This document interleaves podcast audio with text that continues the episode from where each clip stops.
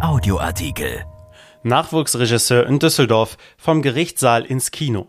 Massoud Garimani will Regisseur werden und Krimis wie den Tatort revolutionieren. Darauf bereitet sich der 21-Jährige derzeit mit Recherchen im Justizzentrum vor und macht ein Praktikum bei einem bekannten Strafverteidiger. Von Wulf Kannegießer. Wer ein internationaler Starregisseur werden will, muss das Handwerk von der Pike auf lernen. Dieser Devise fühlt sich Massoud Garimani verpflichtet und absolviert bei einem Düsseldorfer Anwaltsbüro deshalb aktuell ein mehrwöchiges Praktikum.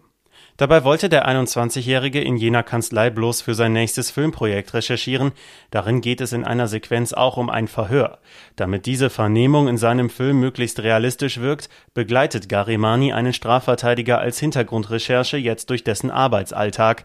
Denn was der junge Regisseur derzeit im deutschen Fernsehen vermisst, sind ernsthafte Recherchen, sagt er. Weil andere, selbst renommierte Regisseure das aus Sicht des 21-Jährigen schludern, sieht Garimani die Zukunft des deutschen Filmkrimis düster. Er zweifelt sogar, so wörtlich, ob es den deutschen Tatort in zwei Jahren noch geben wird. Masud Garimani hält sich nicht unnötig auf mit einer falscher Scheu oder übertriebener Bescheidenheit. Für den 21-Jährigen ist klar, er will binnen kürzester Zeit der neue Leitstern am internationalen Filmhimmel werden. Wer also in zehn Jahren mit einem grandiosen Leinwandkrimi von Garimani in den Kinos rechnet, der hat sich schon verrechnet.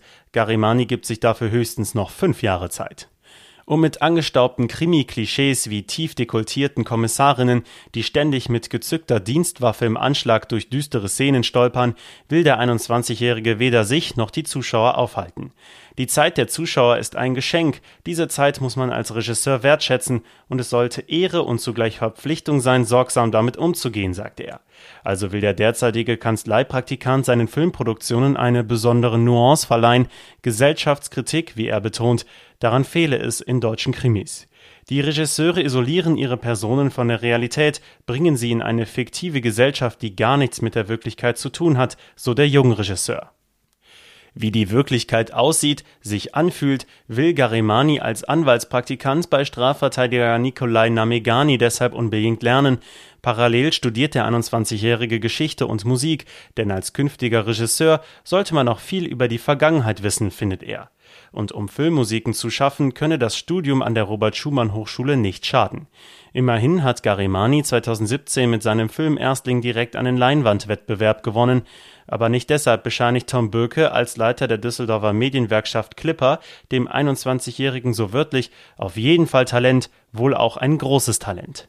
Aus Sicht von Filmexperte Böke habe Garimani ganz viel Potenzial, um wirklich mal ein erfolgreicher Filmschaffender zu werden. Er meint das ernst, saugt Dinge auf wie ein Schwamm und ich glaube, er zieht das auch durch, sagt er.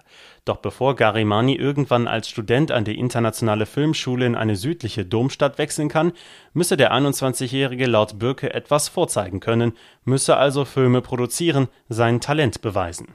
Vorerst aber bleibt Garimani dabei, im Anwaltsbüro den Profis über die Schulter zu sehen, möglichst viel Wissen und Praxis zu sammeln und nach einer Aufhebung der Corona-Beschränkungen will er dann sofort loslegen mit seinem nächsten Filmprojekt.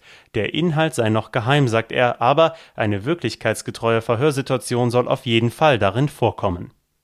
Dieser Artikel ist erschienen in der Rheinischen Post am 25. März 2021 und auf RP Online. RP Audioartikel. Ein Angebot von RP Plus.